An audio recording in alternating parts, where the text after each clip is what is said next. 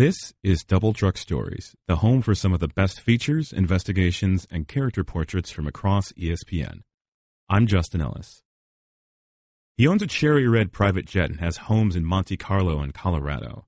It's not surprising to find him turning heads in a designer tuxedo at the Met Gala. And he's been known to spend time at the club with Drake and been rumored to date a member of the Kardashian family. No matter what way you look at it, Lewis Hamilton is living what looks like his best life. The F1 driver is one of the most famous athletes in the world and is dominant on the track. He's won the F1 World Championship in 2014 and 2015, and in the last three seasons, he's racked up 31 victories. During that same time, all other active drivers have only won eight races combined. So, what's it like to be Lewis Hamilton? There's photo shoots, parties, autograph sessions, and one very affectionate bulldog named Roscoe. Wayne Drehs offers a glimpse of what it's like to be side by side with Hamilton as he prepares for the Barcelona Grand Prix. Coming up later, join me for a conversation with Wayne where we find out how he fared doing Hamilton's personal Muay Thai workout. Here's Wheels Up and Hammer Down.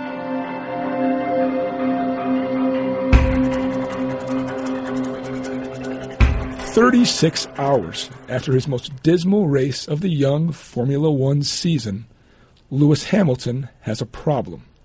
He has flown from Sochi, Russia to New York, and he needs to leave his hotel room in the next 20 minutes for the most exclusive of celebrity social events, the Met Gala. But he's not ready. Hamilton's problem isn't the perfectly tailored green velvet tuxedo that Dolce and Gabbana provided. It isn't the subtle black bow tie, choker tight so it won't show up crooked in any red carpet photos. And it certainly isn't the look at me black and gold patterned slip ons he's rocking sans socks.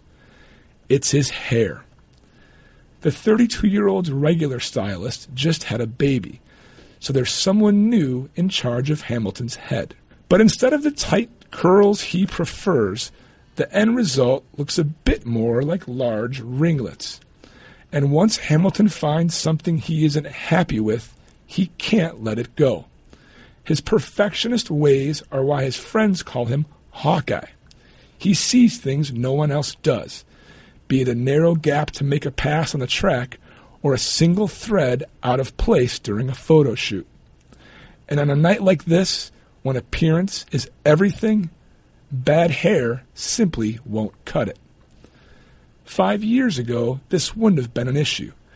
Hamilton's former F1 team, McLaren, would have discouraged him from hopping the Atlantic for such see and be seen tabloid fodder. Lewis's father, Anthony, his one time manager, also would have disapproved. It was very restrictive, Hamilton says now. But in 2010, he fired his dad and in 2012, Hamilton left McLaren for Mercedes. Now he spends Easter with Kim and Kanye, parties with Rihanna in Barbados, and is a stage side staple at the biggest fashion shows in the world. More freedom has brought with it more checkered flags, with Hamilton winning his second and third world championships in 2014 and 2015 and finishing second last year. Five races into the 2017 season, heading into Monaco, he was again second in the standings, six points behind Ferrari's Sebastian Vettel. His on track success and elevated celebrity status come as Hamilton enters the final phase of his racing career, and it's led to a once preposterous thought. Can Lewis Hamilton become not only the greatest F1 driver of his generation, but also one of the biggest celebrities of any stripe in the world? For now, the Met Gala, with its $30,000 tickets and ultra exclusive guest list featuring the likes of Taylor Swift, Beyonce, and Jay Z, awaits. Hamilton texts his fashion stylist, and reinforcements arrive within minutes there is water, a dab of mousse, and a bit of hairspray. The curls are restyled piece by piece. After lotion, cologne, and a quick clipping of his fingernails, Hamilton approves. Time to go. This isn't fun, Hamilton says. This is business. It's all part of the takeover. For most Formula One drivers, the post race routine is simple head home, eat, sleep, rest, and repeat. They wake up and breathe racing, Hamilton says, but that's not what this is all about. You have to enjoy it. Hamilton, Britain's richest sportsman, worth a reported $250 million, unapologetically finds his enjoyment in million dollar cars, a cherry red private jet, and homes in Monte Carlo and Colorado. He lives out of a suitcase 300 days a year, jet setting here and there for the latest red carpet affair. Where other drivers do whatever's asked to please the F1 elite, Hamilton follows his own path. There are shirtless, hey, look at my chiseled abs selfies on Instagram. His own personal logo, a la Jordan, Tiger, or Messi. He once dated Nicole Scherzinger of the Pussycat Dolls. And it's perfectly normal to spot Beyonce, Bieber, or a Kardashian in the F1 paddock cheering his number 44 Mercedes. Last year, F1 instructed him not to Snapchat at the track. He still did, using rabbit and fox filters on himself and other drivers. It didn't go over well with the British media, and Hamilton walked out of a news conference after suggesting everyone just lighten up. You also don't make friends by racking up 33 victories in the past four seasons, while other active drivers have won 11 combined. In the final race of 2016, teammate Nico Rosberg needed only to finish third to win the championship. Hamilton led the race, but with Rosberg in second, he defied Mercedes and slowed to let the rest of the field gain on the leaders. His gamble didn't pay off. Hamilton won the race, Rosberg the title. I like to smile, laugh, and have a good time, he says. Having said that, am I stubborn? yeah. Do I hate losing? yeah. People say I finished second and I should be happy? no. I train my off to be first, not second, first. And sometimes people forget that. He's judged based not on what he does, but on people's expectations of what he should do. Mercedes communications director Bradley Lord says he's a square peg trying to fit in a round hole. When he gives up and says he doesn't care about fitting in that hole anymore, that winds people up. Two days after the Met Gala, in the basement of a Muay Thai gym in New York, Hamilton lies in the blue canvas of a boxing ring, staring at the ceiling above as sweat slaloms down his cheeks. He's halfway through a 90 minute martial arts workout. Apparently, my heart rate has a limit, he cracks. During his set of 200 sit ups, a group of kids shows up for after school karate. That was him in England in the 1990s, the shy kid picked on in school who asked dad if he could try karate. Hamilton climbed to black belt before quitting for racing. I wish I'd never stopped, he says. It was great for the mind as well as the body. Muay Thai is the same. It builds mental toughness and strengthens his core without adding muscle. He has dedicated himself to dropping weight in recent years, one more advantage on the track. On this day, there are 100 knuckle push ups, jumping jacks with 20 pound weights, 10 minutes of knee and shin kicks into a heavy bag. By the time he actually climbs into the ring to spar, he's spent. At the same time, on the other side of the Atlantic, Hamilton's Mercedes team is at the shop in England upgrading the car it will bring to Barcelona for the Spanish Grand Prix. Everyone wants to avoid a disaster like Sochi, where Hamilton finished fourth, more than 36 seconds behind the race winner, Mercedes teammate Valtteri Bottas. For Hamilton, the key is getting away. In the two weeks between races, he will fly from Sochi to New York to Los Angeles to London and then on to Barcelona. His team actively encourages it. The minute you put him in a box and try to squeeze him into a framework of obligations, his performance is going to suffer. Mercedes F1 boss Toto Wolff says this is what happened at McLaren. How he's set up, he wants to break free. Our aim is to help him perform well. On the sun filled Thursday afternoon before the Spanish Grand Prix near Barcelona, a herd of fans stretches 10 deep, pressing against a metal barrier, arms and selfie sticks fully extended. In a span of 20 minutes, Hamilton signs his name more than 150 times. He poses for some 30 selfies. Each step back to the Mercedes garage, there is someone waiting fans, paramedics, volunteers, security officials, even journalists. They walk up next to Hamilton, stick their camera in his face, lean in, and snap. It's the same at every track 20 times a year. In Austin a few years ago, one female fan fainted after meeting Hamilton. I don't get it, Hamilton says. When I meet people and they are starstruck with me, I find it weird. Of course, I've met people I've admired, like Nelson Mandela, but not to the point of screaming and passing out. An hour after the autograph session, Hamilton and other F1 drivers are back on the track posing for a picture with a group of kids before a go kart race. For most of the drivers, it's a high and by photo op. Hamilton stays for almost 30 minutes, shooting videos on his phone while high fiving every single kid. One boy walking by trips over Hamilton's feet. The driver sticks his arm out and catches the kid. When the go karts pull away, the smell of gasoline fills the air. I miss that smell, Hamilton says. Karting is where his story began, with Anthony Hamilton working multiple jobs, emptying his savings, and taking out a second mortgage to help his son chase F1 dreams. It's a story Hamilton says mirrors that of the Jamaican bobsled team and the movie Cool Runnings. When they pull out that bobsled and everyone stops and says, What the hell? I swear in my life, when my dad and I showed up, everyone stopped and looked at us just like that, Hamilton says. And when my dad had to go around and find sponsorships and ask people if they would like to sponsor the first black F1 driver, I'm not sure they laughed like in Cool Runnings, but certainly not many people supported us. Those were the last days when life was normal. By age 13, Hamilton was part of McLaren's Young Driver Development Program. At age 22, he started his first F1 race. He won four races as a rookie, finishing second overall in the point standings, then followed that up with five more victories and his first championship in 2008. Inside, he felt like a robot. Hamilton says McLaren and his father instructed him on everything from what to wear to what to say.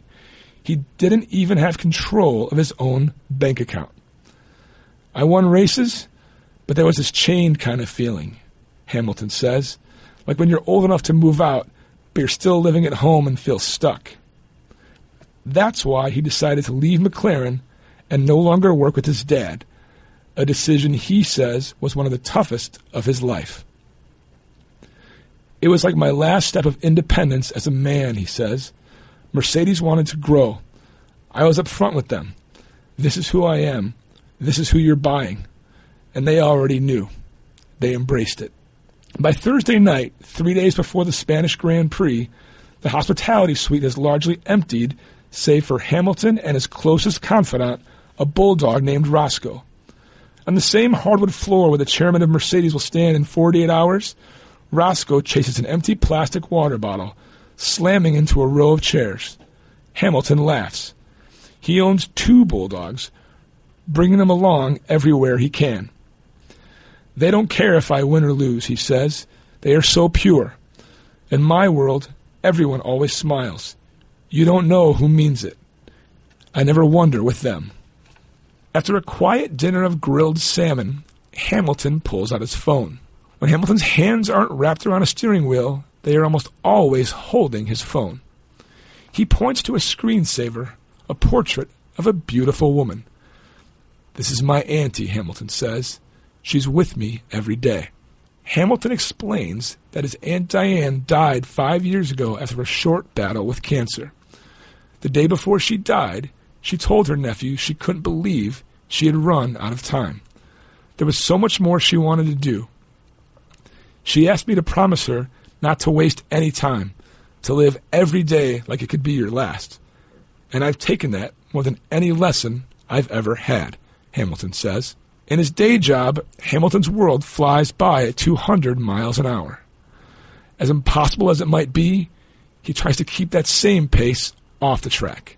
No one gets to the end and wishes they had more money, he says. When my time comes, I want to say, I had a good life. I did everything I possibly could. And that means when I'm here, I always want to go do. That means dominating the track on Sundays, no matter who's in the field. It means sandboarding in the United Arab Emirates, or waging a tickle war with his niece and nephew, or preening for the Met Gala. Hamilton says it's business, but it sure looks like fun.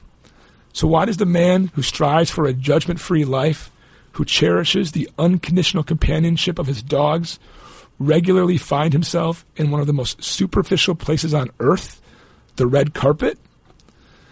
I can't say I really have friends there. I have people who I know, but could I call them if everything fell apart in this world? Hell no, Hamilton says. Not one single person who I think would be there for me. That's my boys in the bobsled. That's my family. As Hamilton sees it, building relationships in the entertainment world sets the foundation for his life after racing, which he says will come in the next five to ten years. He's already recorded several hip hop tracks that he hasn't released publicly, but has shared with close friends, as well as Drake, Kanye, and Pharrell. The firm that handles his PR, Purple, also reps Adele and Alicia Keys. I refuse to let this be the be all end all of my life, Hamilton says. There is more for me. This is my side hobby. There are other things I'm great at and interested in. When I stop, it will just be the next chapter. But to do those things, I have to elevate myself beyond these walls. As excited as I am to race on Sundays and be in Formula One, I'm just as excited about what's beyond. Before leaving his RV to head for the track on race morning, Hamilton kneels down and rubs Roscoe on the muzzle. I'll see you later, buddy, he says. Having won the Spanish Grand Prix pole by one twentieth of a second the day before, he has a huge advantage at a track where it's difficult to pass. But at the start of the race, Hamilton spins his tires.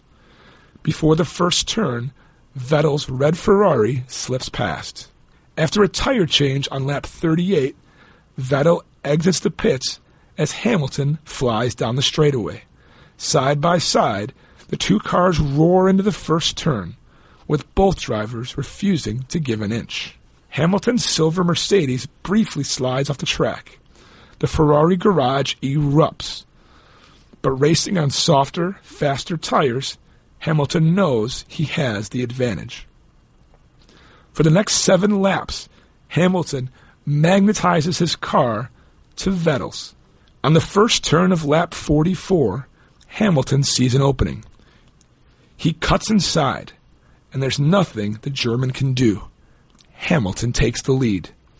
For the next half hour, Hamilton's crew sits in the garage, nervously monitoring everything from tire wear to engine temperature.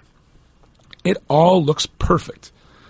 Vettel never has a chance. Hamilton artfully paints his car around the sun drenched track for the next 22 laps.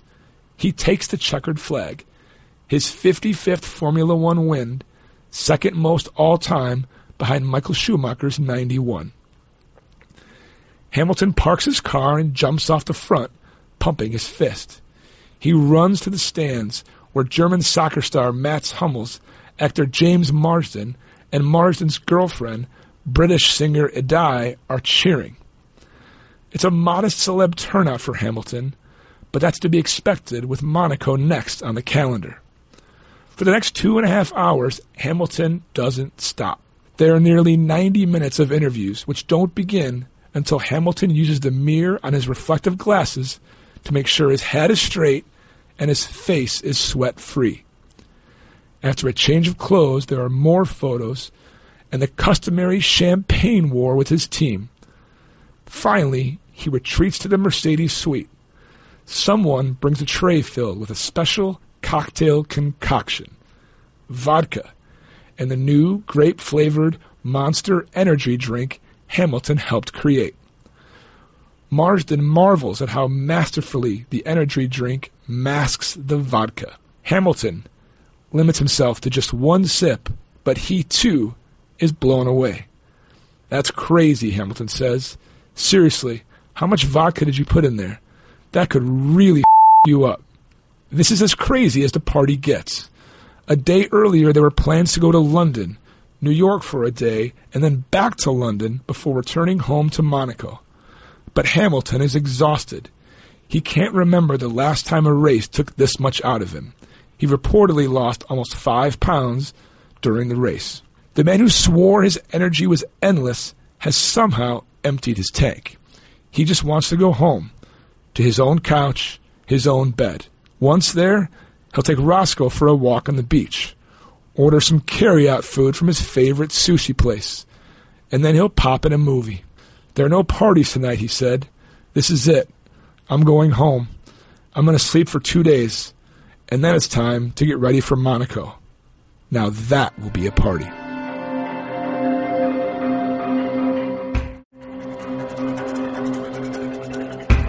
That was Wheels Up and Hammered Down, written by Wayne Drehs. Wayne's with us now to talk about the story. Thanks for being here, Wayne. Yeah, it's great. It's a pleasure. I'm excited about it. Thanks, Justin. So, to start off with, obviously Lewis Hamilton's one of the busiest athletes in the world. He's he's one of the most well known. Obviously, he was part of our Fame Index. How tricky was it to get access to him? Yeah, it, it wasn't as hard as I thought it might have been. You know, I mean, I've done stories in the past with you know high profile uh, international athletes like Michael Phelps and and Bode Miller and, and, and, and people of that sort of ilk and and and those were sometimes more challenging. You know, with with Lewis, I mean, really, I. Uh, you know, reached out to the PR team that handles his PR, which is pretty interesting.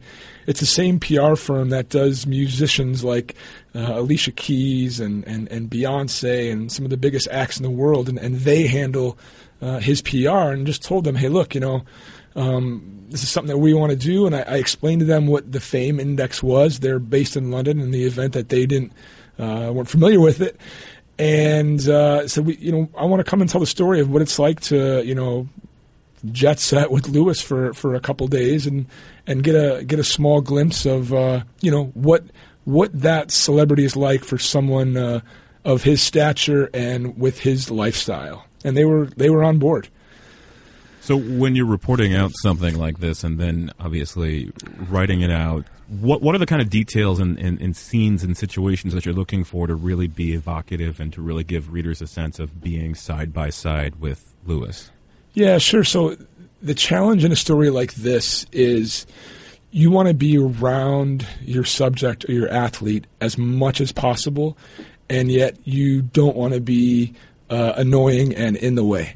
And and that is that is the fine line that you're constantly walking because look, like you know, I'm essentially uh, being absorbed into his posse, if you will, at a handful of, of events and places he goes and photo shoots and meetings, and uh, that's not normal for them to have a reporter there taking notes and, and, and staring at them and wondering what are they thinking and why are they moving this way and, right. and all these things, right? And so you need to build a, a, a, trust level and a comfort with them. And as time goes on, um, it does become normal uh, for you to be there. And and the beauty is, you know, my editors at ESPN, you know, allowed me the opportunity to, to meet with Lewis uh, in New York briefly uh, before I uh, connected with him in Spain at the race, and getting to know him a little bit that day. Um, and and you know making fun of myself. I can tell you that story in a little bit here, and and then as time went on in Spain, by the time race day happened, um, I was as much sort of in that group as, as any of these other people, and, and that's why, uh, that's how stories like this work. So jumping into that a little bit, you know, let's get let's get some details here. How much time were you with him, and, and of the scenes and locations that you were there, which ones were the most valuable to you? Well, I'll tell you, I think I think probably the most important uh, scene, the most important moment of all, and it wasn't even a big part of the story, but when I did meet with Lewis, uh, he was in New York uh, for the Met Gala. Uh, unfortunately, I did not get invited to join him on that. It was really, really a bummer. But uh, I don't think next, our expenses would cover what yeah, it costs right? to get into that. Right. Uh, but the next day, he was doing uh, some Muay Thai boxing training uh, in a gym in New York, and uh, he invited me to come along. And it was literally me, his trainer, and uh, you know his best friend, basically the four of us. And I was, you know, that awkward guy standing around wondering how I should carry myself in this new situation. But, you know, about 40 minutes into his workout, he was taking a break and he asked me in like jeans and like a polo to try one of the exercises and i'm not you know too proud to make fun of myself so uh, i hopped on this bag and started kicking and punching and made a complete jerk out of myself and and i look over and lewis is filming this on my cell phone and completely cracking up and and that was the moment where I was like, okay, like we're good. Like like he he thinks it's funny, you know. We're all, we all and from that moment on, truthfully, um, things were things were really easy and, and, and it went well. And you know what when he's at the track, when we were in Barcelona at the track together, I mean, it, it's hard to tell the moments that he's like super locked in. And the moments where he just looks that way, but as, is as chill as ever, and so I'm someone who very much uh, just tries to like stay out of the way and and come around and come in closer when I'm invited. And with Lewis, that worked. I remember one day at the track when he said, uh, "You know, have you been into you know like his private his private space there, so a, a private room he has in Right. the in the team motorhome?" And I was like, "No." He's like, "You haven't." He's like, "Get in here." And like, look, it's not that exciting. It's a room with a couch and his helmets and like a TV, right? But it's a place that nobody goes. Um, and he was, you know, this is, you know, and he's introduced me to the entire engineering staff, and and so, you know, I, I think, you know, like I said, that that moment in New York and and, and poking fun on myself, and uh, you know, if you want to say uh, bonding over my uh, athletic weakness, uh, sort of drew us together. So, obviously, as we talked about, one big part of this is that Lewis is known for his celebrity, and that's something that's really shown in this piece. But how did you want to balance that out to kind of demonstrate that the ways that he focuses on competing? Yeah, well, I think you know, you know, I talked to my to my editor on the piece, and, and one of the things that I was concerned about in the beginning was, hey, we can go and hop on private jets and you know go to Monaco and, and live the red carpet uh, bottle service life, you know, with Lewis Hamilton and write this incredible story. But but what are we going to have that's of of substance that reveals some of his character? You mentioned his competitiveness, why he is uh, the way he is, why he lives this lifestyle, who he is to a certain extent. Because you know, a, a lot of the readers of you know ESPN magazine and, and sports fans in America might not know him, and so that was kind of the concern that I had. And uh, you know, in, in talking to the people around him. Uh, in Spain, uh, you know his his his friends, his stylists. Um, there's a woman that works for Mercedes that that basically is his uh, you know, just like his, his his personal assistant, if you will, but in charge of race things. So she's the one with his helmet. She's the one. You watch any race that they're in, and you see the the woman with the blonde ponytail. That's she's there for Lewis and talking to her, and you know she's seen him at his highs and his lows, and and understanding, um, you know why. Uh, he has to live this sort of lifestyle. What it was like when he raced for McLaren, his last team, and wasn't allowed to go to these sorts of functions, how they help him relax, all those sorts of things that took the story from just, hey, this is a fun little uh, tag around party story to something that had a little bit of, of, of more substance and meat to it. Well, uh, I'm glad you you brought that up because that was another one of my questions. And you know, how did you come to that conclusion that there is this this very this very real connection between him being able to jet set and live out his suitcase for as many weeks and days and months of the year, and the success that he's brought to Mercedes? Yeah, I mean that was something that was sort of suggested to me from uh, some other writers I had talked to, that some other F1 writers and other people that that knew Lewis pretty well, and and then when I finally you know sat down and had my you know formal interview, uh, if you will, with Lewis uh, one night in the Mercedes garage uh, that week, um, he was wide open about it, and and and easily talked about how different it was at McLaren, how his father was very controlling uh, when he was younger. Um, you know, wouldn't let him, uh, you know, do much of anything. He said, you know, the McLaren folks would tell him what to wear, how to comb his hair, you know, what jewelry he, he couldn't and and and and could, uh, you know, flash, uh, all these different things. And that's just not his personality. Um, and it's it, it's there's you know initially I thought it was really interesting that here's somebody who does not fit the mold of F1 at all. um, the F the F the mold of the F1 driver. I would say your stereotypical F1 driver is probably somebody who came from a very affluent background. Um, think of uh, you know he, he, he very likely is probably German. Um, and you know, but but but really, I mean, Yeah. like this is sort of what, and there's a certain way they're expected to carry themselves and act. They they're not, you know, Lewis is covered with tattoos. Um, and there's there's people, there's F1 fans and followers who have a hard time with seeing you know Lewis Hamilton in the front row of you know Fashion Week in Paris and you know some kind of a fancy uh, outlet. I mean, it bothers them, um, and and I thought that was very unfair. I mean, this is truly who this man is. Who cares? Um, and so there's this this tug of war of this man who wants to be himself and is the biggest star in his sport, and yet a lot of people, uh, you know, in that sport who can't stand him because he's being himself. Right, right. Um, and so we, we talked about that, and, and, and, and he explained what he had gone through and, and, and still goes through in many ways, and, and how he had to get to a point where it's like, you know what, this is who I am. I'm going to be me. If you don't like it, screw you. Well, as you just touched on, obviously one part of this is his his history, whether that's with McLaren, but also his father and the role that he had in this. How did you balance out that need to give that history with telling the story in today and in real time?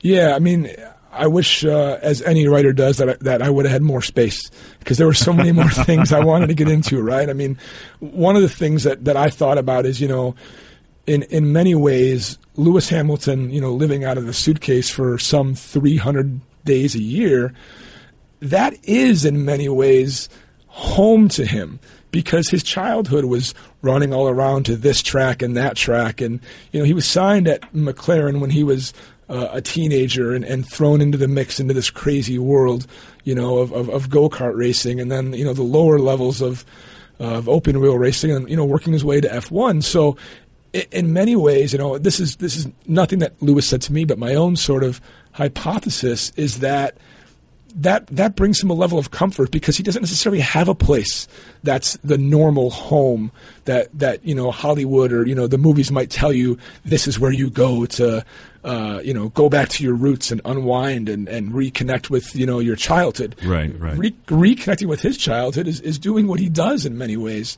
um, and I also think there's a certain element of you know, like any of us, when, when, when you go to these events and people are lined up to talk to you and lined up for your autograph and all they do is, is love you and fall all over you, well, that can fairly quickly, uh, although it may be temporary, um, fix any sort of, uh, you know, insecurities you might have or, or questions about who you are. I mean, for real, like, you know, you, you, you feel about, you feel better about yourself real fast when you show up to a red carpet and there's, you know, 5,000 screaming people that want your autograph and want to, you know, take their shirts off and throw them at you. This is very true. This is very true.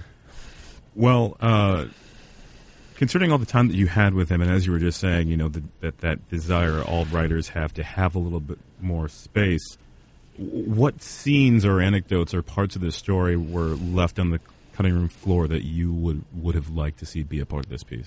Yeah, there was one in particular. Um, the first day that we were in Barcelona, he had a all day photo shoot with with Hugo Boss, and it started in the morning at like you know nine or ten a.m. at uh, the W Hotel, and, and, and they literally closed off an entire hall, an entire floor of rooms that they're jumping in and out of, shooting photos there, and it moved to a warehouse, uh, you know, down in uh, you know in, in in the central part of Barcelona.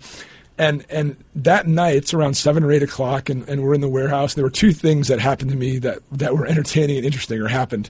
One was um, after Lewis's teammate uh, Valtteri Bottas had left, they had done some shoots together, and it was just Lewis. And and you've got again photographers, lighting people, uh, uh, makeup people. You've got the uh, you know the designers. Everybody. This is a room filled with you know 20, 25 people, and Lewis decides the lighting is not right. Um, and he proceeds to tell the photographer, "Look, man, I've done this many, many times, which he has, and basically, you know, your lighting right now is for crap."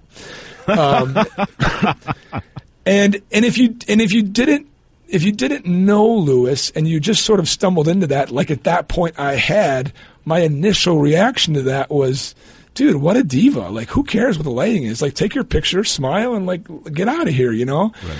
And I realized that it's it's not it's not necessarily diva. It's not necessarily ego he is is of the mindset that he's a perfectionist and he wants everything done the right way. And look, in his in his everyday job as a race car driver, there is no margin for a little bit of an error. You end up in the wall, you end up dead. And so I think, you know, when he's involved in something and it isn't done to the standards that he thinks it should be, he's going to tell you that. He's going to tell the photographer, he's going to tell his stylist, he's going to tell the woman doing his hair, as you know, I mentioned in the story. He's going to tell anybody. And so that was a really sort of telling moment for me uh, at that shoot. The other one was just something, you know, silly and funny. Uh, Lewis brings his dog around uh, everywhere he goes, two dogs, uh, um, and Roscoe and Coco as much as he can. And, and on this particular day, uh, Roscoe was with him and going in and out of the photo shoot and up and down the stairs. And all of a sudden, uh, as Lewis is doing a, uh, a wardrobe change, there there appears to be somewhat of a foul smell um, inside inside this you know studio. And Lewis comes down and, and in his you know wonderful English accent, he you know basically says, "Oh no, did you know did Roscoe take a crap?"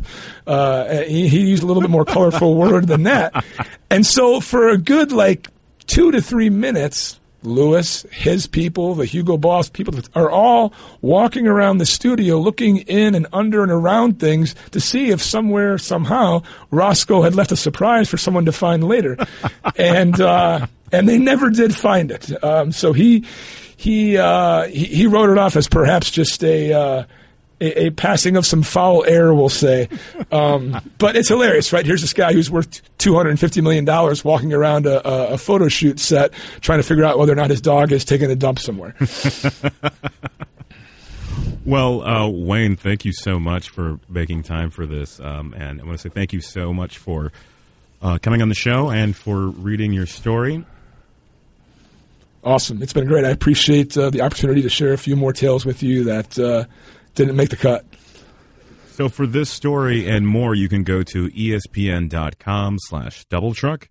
We'll be back soon with more stories. I'm Justin Ellis. Thank you for listening.